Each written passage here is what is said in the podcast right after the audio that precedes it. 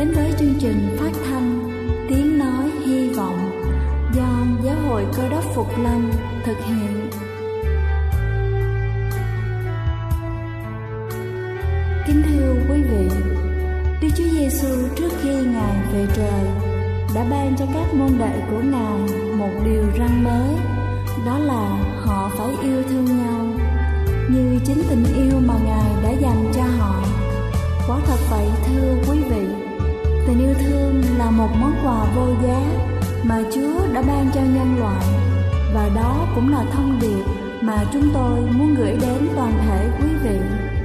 Nếu quý vị muốn tìm hiểu thêm về chương trình, về niềm tin hoặc muốn nghiên cứu về lời Chúa, xin quý vị gửi thư về chương trình phát thanh Tiếng Nói Hy Vọng, địa chỉ 224 Phan Đăng Lưu, phường 3, quận Phú Nhuận, thành phố Hồ Chí Minh hoặc gửi email cho chúng tôi theo địa chỉ tiếng nói hy vọng amoc@gmail.com. Ngoài ra, quý vị cũng có thể liên lạc với bất kỳ hội thánh cơ đốc Phục Lâm tại địa phương gần nhất. Xin chân thành cảm ơn và kính mời quý vị lắng nghe chương trình hôm nay.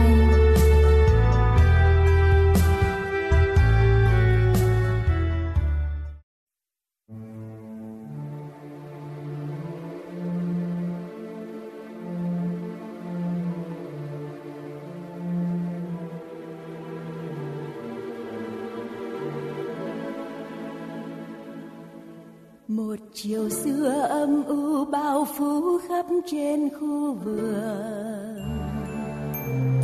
Vạn vật mê man say sưa trong mơ theo ánh dương.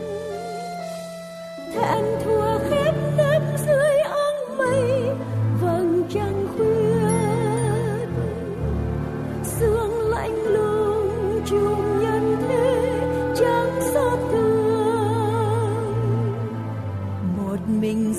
Giêsu kêu van khẩn thiết trong đêm trường. Nặng nề lo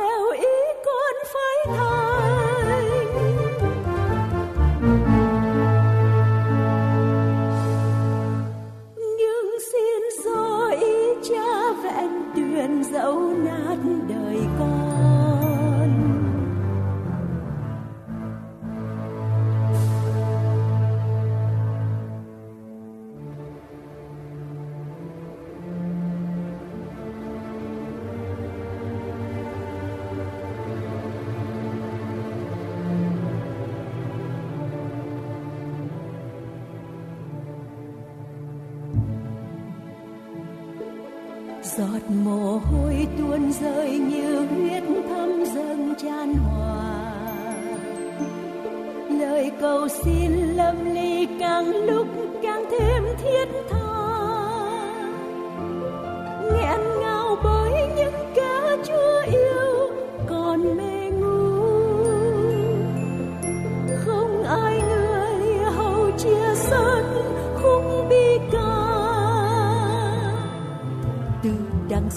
bao nhiêu kẻ ác kéo vô khu vườn. Chập trong gương đau khua vang lên không chút xót thương. Đằng đằng sát khi mãi bốc cao do lòng gian ác. Bao âm mưu, bao đen tối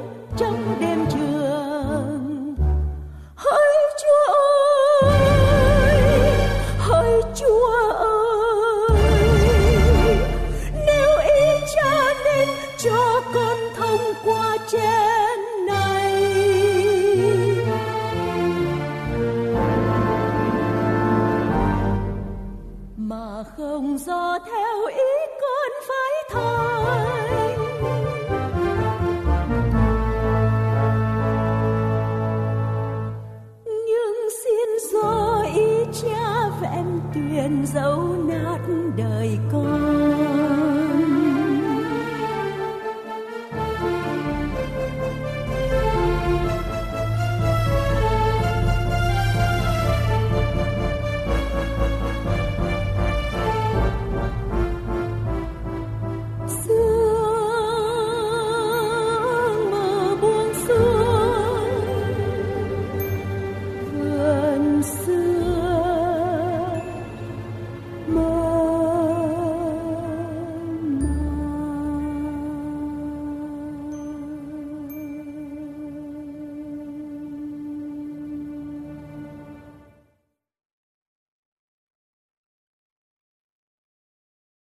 Thân ái kính chào quý vị thính giả đang theo dõi chương trình phát thanh buổi sáng hôm nay. Cầu xin Chúa luôn ở cùng và ban phước thật nhiều cho một ngày mới làm việc của quý vị. Và để mở đầu cho chương trình, tôi xin được gửi đến quý vị một câu chuyện có tựa đề là Bức tranh.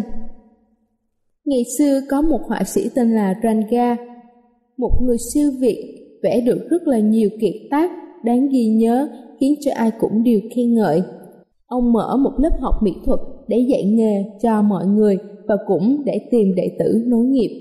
Ông không mấy khi khen ngợi ai, cũng không bao giờ đề cập đến thời gian của khóa học.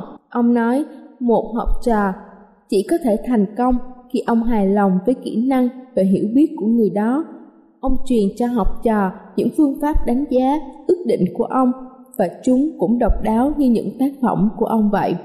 Ông không bao giờ thổi phồng tầm quan trọng của những bức tranh hay sự nổi tiếng mà ông luôn nhấn mạnh đến cách cư xử thái độ với cuộc sống của học trò.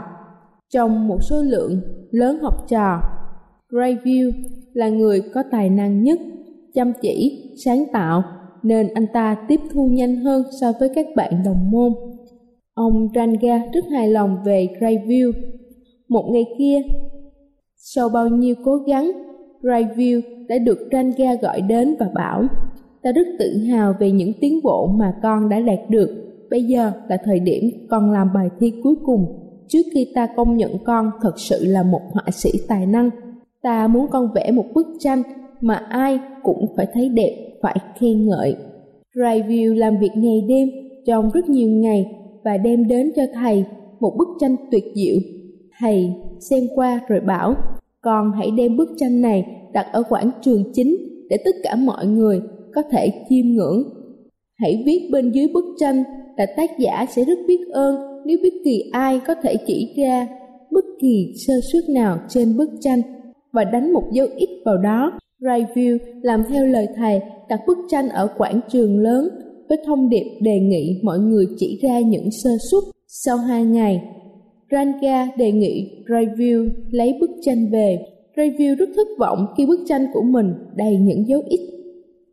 Khi Ranga tỏ ra bình tĩnh và khuyên Review đừng thất vọng, cố gắng lần nữa, Review vẽ một kiệt tác khác, nhưng thầy Ranga lại bảo thay đổi thông điệp dưới bức tranh.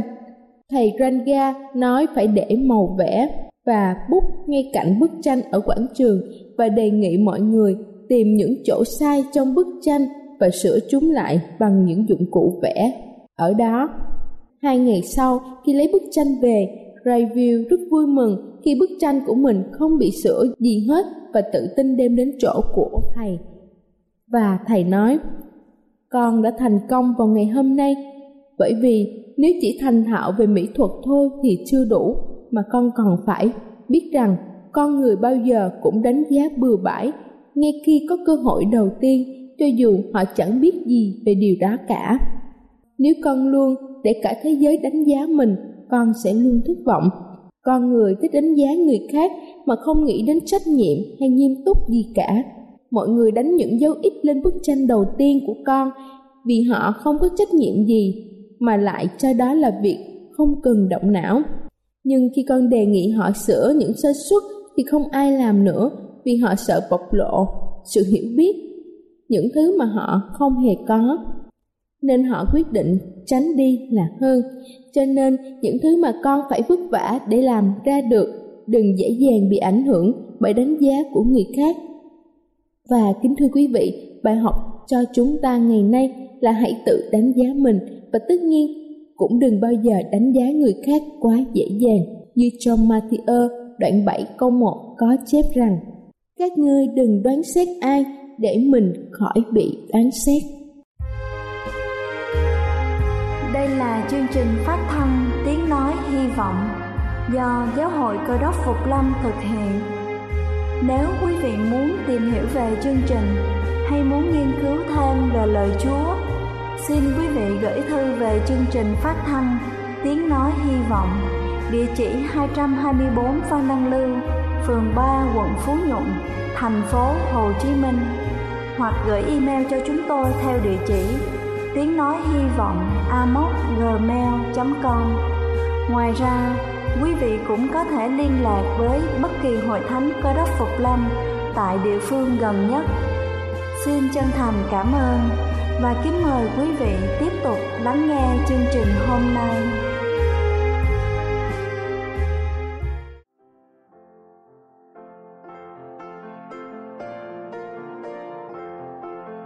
Kính thưa quý vị, và giờ này trước khi chúng ta đến với phần sứ điệp ngày hôm nay với chủ đề Hội Thánh, xin kính mời quý vị cùng lắng lòng để lắng nghe bản thánh nhạc tôn vinh, lời sự sống.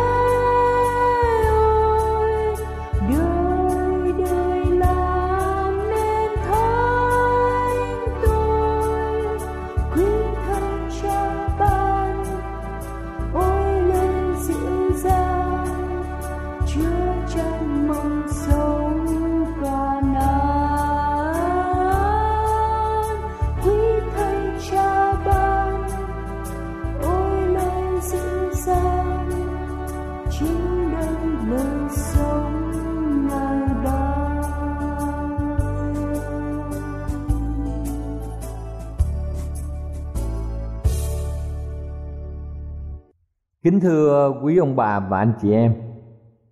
Hội Thánh là nơi mà chúng ta sinh hoạt, nơi mà chúng ta có thể đóng góp các ý kiến để xây dựng, nơi mà chúng ta phục vụ, nơi mà chúng ta có thể đến thờ phượng. Có những người họ có cuộc sống cô đơn, họ tìm đến hội thánh để họ được sự bình an, họ được sự phước hạnh chúng ta thấy rằng nếu một lò lửa bằng than, nó sẽ cho một sức nóng. Và lò lửa này với điều kiện là nó có nhiều viên than nằm ở trong đó. Một viên than được gấp ra ngoài lò lửa thì lần lần nó sẽ tàn lụi. Mà nhiều viên than hợp lại, chúng ta có thể đun nấu một nồi nước, hâm thức ăn và nó trở thành một điều hữu ích cho loài người. Có một người thắc mắc, người này nói rằng, tôi có thể tin chúa và tôi thờ phượng ở tại gia đình của tôi, tư gia chúng tôi. Nghĩa là tôi không cần phải tham gia vào một hội thánh hay điểm nhóm nào. Chúng ta thấy rằng nếu làm như vậy thì giống như một học sinh mà không đến trường, như một công dân không có đất nước, một người bán hàng, chuẩn bị thức ăn nhưng mà không có ai mua, người lính thủy người thủy thủ, không có thủy thủ đoàn, một con ong không có tổ và một con chiên không có bài kính thưa quý vị, đây là điều mà chúng ta cần phải suy nghĩ. Cho nên, hội thánh có nghĩa là gì? Hội thánh có ý nghĩa như thế nào? Chúng ta hãy nhìn ở trong một Cô Rinh Tô đoạn 14 câu 23 và câu 26 trong Kinh Thánh. Một Cô Rinh Tô đoạn 14 câu 23 và câu 26 Kinh Thánh viết rằng Vậy khi cả hội thánh nhóm lại một nơi, Và Kinh Thánh viết rằng, Hỡi anh em, nên nói thế nào? Khi anh em nhóm lại với nhau, Trong anh em ai có bài ca Hoặc bài giảng dạy, Hoặc lời tỏ sự kính nhiệm, Hoặc nói tiếng lạ, Hoặc giải tiếng lạ chăng? Hãy làm hết thải cho được gây giận. Như vậy thì danh từ hội thánh Được dịch từ một từ cổ Hy Lạp có nghĩa là những người được kêu gọi ra khỏi một thực thể nào đó và nhóm lại với nhau thành một tập thể ở mỗi địa phương.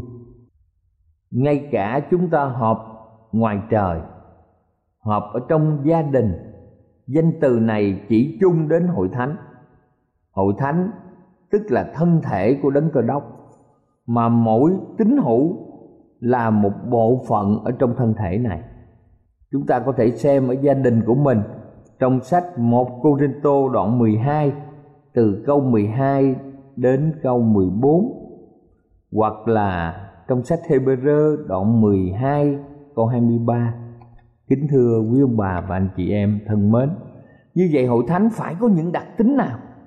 Chúng ta biết rằng hội thánh được thiết lập hay là bắt đầu bởi Chúa và hội thánh có một người hướng dẫn quan trọng, đó là Đức Chúa Giêsu như trong Epheso đoạn 1 câu 22 và câu 23 Chúa Giêsu tức là đầu của hội thánh. Và đây là trụ và nền của lẽ thật, như trong một Timôthê đoạn 3 câu 15 Hội thánh được lập lên, có một trật tự và đi trong tổ chức, như ở trong một Cô Tô đoạn 12 câu 28 hội thánh cũng phải có sự hiệp một và mỗi tín hữu phải sử dụng những cái ân tứ khác nhau từ đức thánh linh để chúng ta gây dựng nên hội thánh. Hội thánh cần phải phát triển việc rao giảng về chúa và điểm đặc biệt là mỗi hội thánh phải gắn liền với một tổ chức trung ương. Như trong công vụ đoạn 8 từ câu 14 đến câu 17 hoặc là công vụ đoạn 11 câu 19 câu 20 và câu 22. Rồi hội thánh sẽ đóng góp trong công cuộc rao truyền lẽ thật của Chúa cho thế giới này. Điều này được viết trong Khải Quyền đoạn 14 câu 6 đến câu 12 cũng như là Khải Quyền đoạn 12 câu 17. Như vậy kính thưa quý vị, làm thế nào để chúng ta trở thành một thành viên, một thuộc viên của hội thánh? Chúng ta thấy có những người là thân hữu vì có lòng cảm mến với hội thánh và điểm nhóm. Đây là những người đang tìm hiểu về Chúa. Còn tín hữu, giáo hữu là những người đã nhận phép bắt tem nhận Đức Chúa Giêsu là Chúa cứu thế cho cuộc đời của mình và họ trở thành thành viên của hội thánh.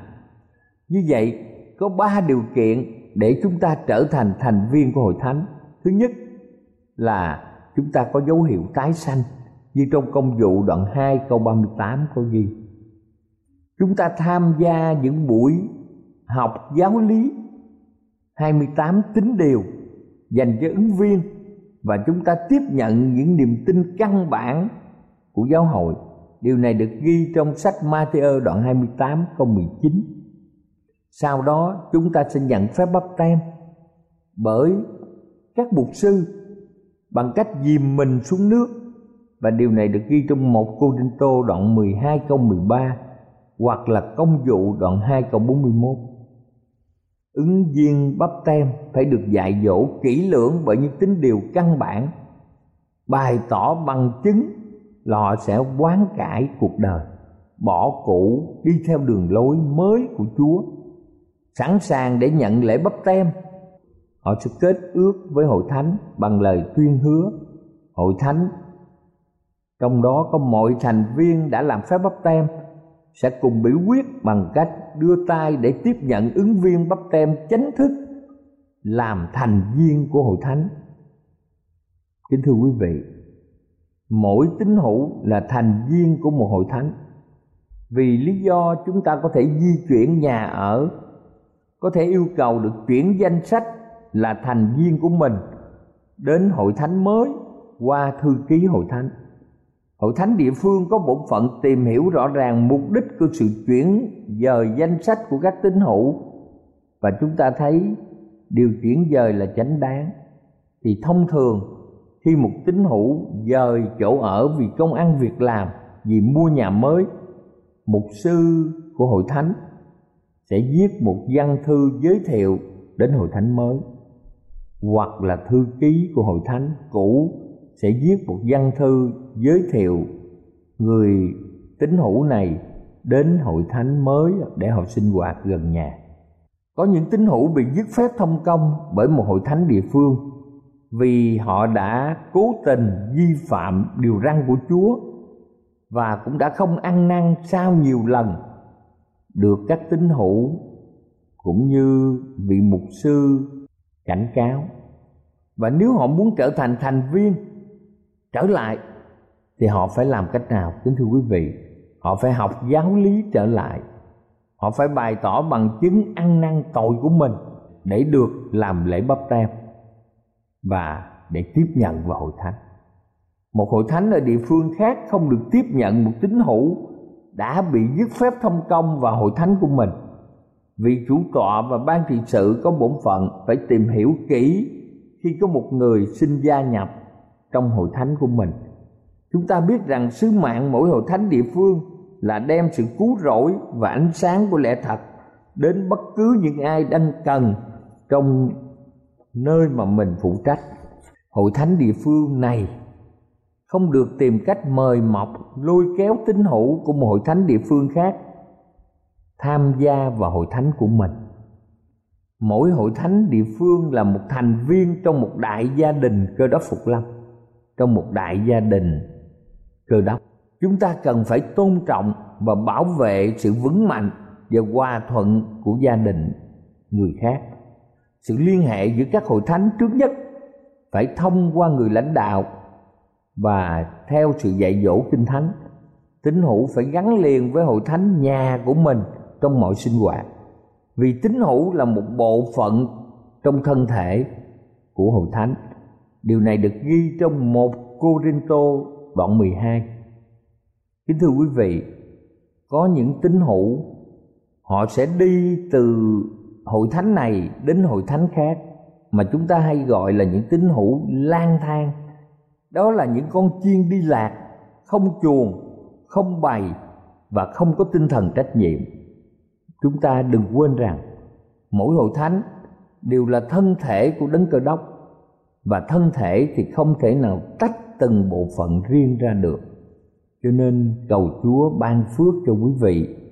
Khi chúng ta hiểu về hội thánh thật, khi chúng ta biết về cách tổ chức của hội thánh, chúng ta trở thành thành viên của hội thánh như một viên than nằm ở trong bếp lò hội thánh sẽ được đầy ơn phước từ chúa.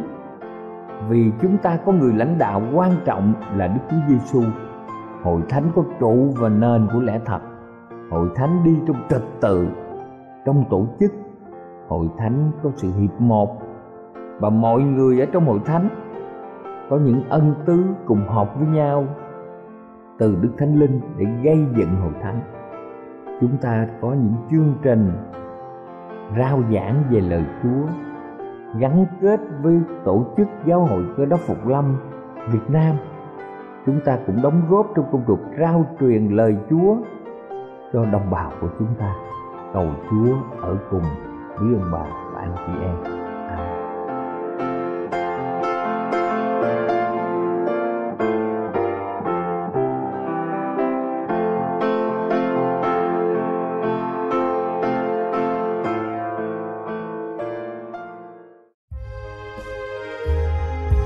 Đây là chương trình phát thanh Tiếng Nói Hy Vọng do Giáo hội Cơ đốc Phục Lâm thực hiện.